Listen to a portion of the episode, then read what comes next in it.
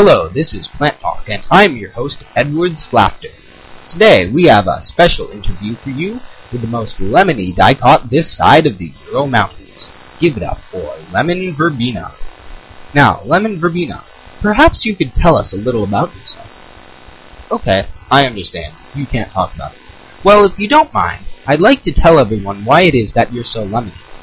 Now, as I understand it, you originate from South America and were introduced in North America, Europe, and North Africa. That must make you pretty well traveled. Tell us, are the pyramids really as big as they make them out to be? Oh, never mind. We'll discuss it later.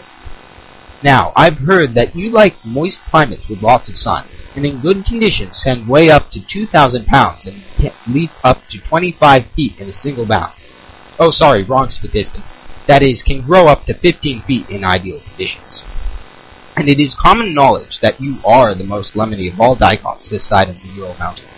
Can you tell us why you are so lemony? It repels the bugs, does it? I suppose it's a survival tactic. I wish I could repel bugs by simply smelling, although then I'd repel people as well. Now, what are some of the uses for which your leaves have been used in recent centuries?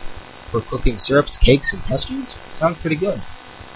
I've also heard that your leaves contain active chemicals, including cineol, tannins, limonene, and citron. Now, if you understood any of that, please see your local EM room for an immediate brain surgery. Well, folks, that's all we've got today. Listen in next time and we'll investigate the growing of the largest stink of all time. This is Plant Talk on NPR, National Plant Radio.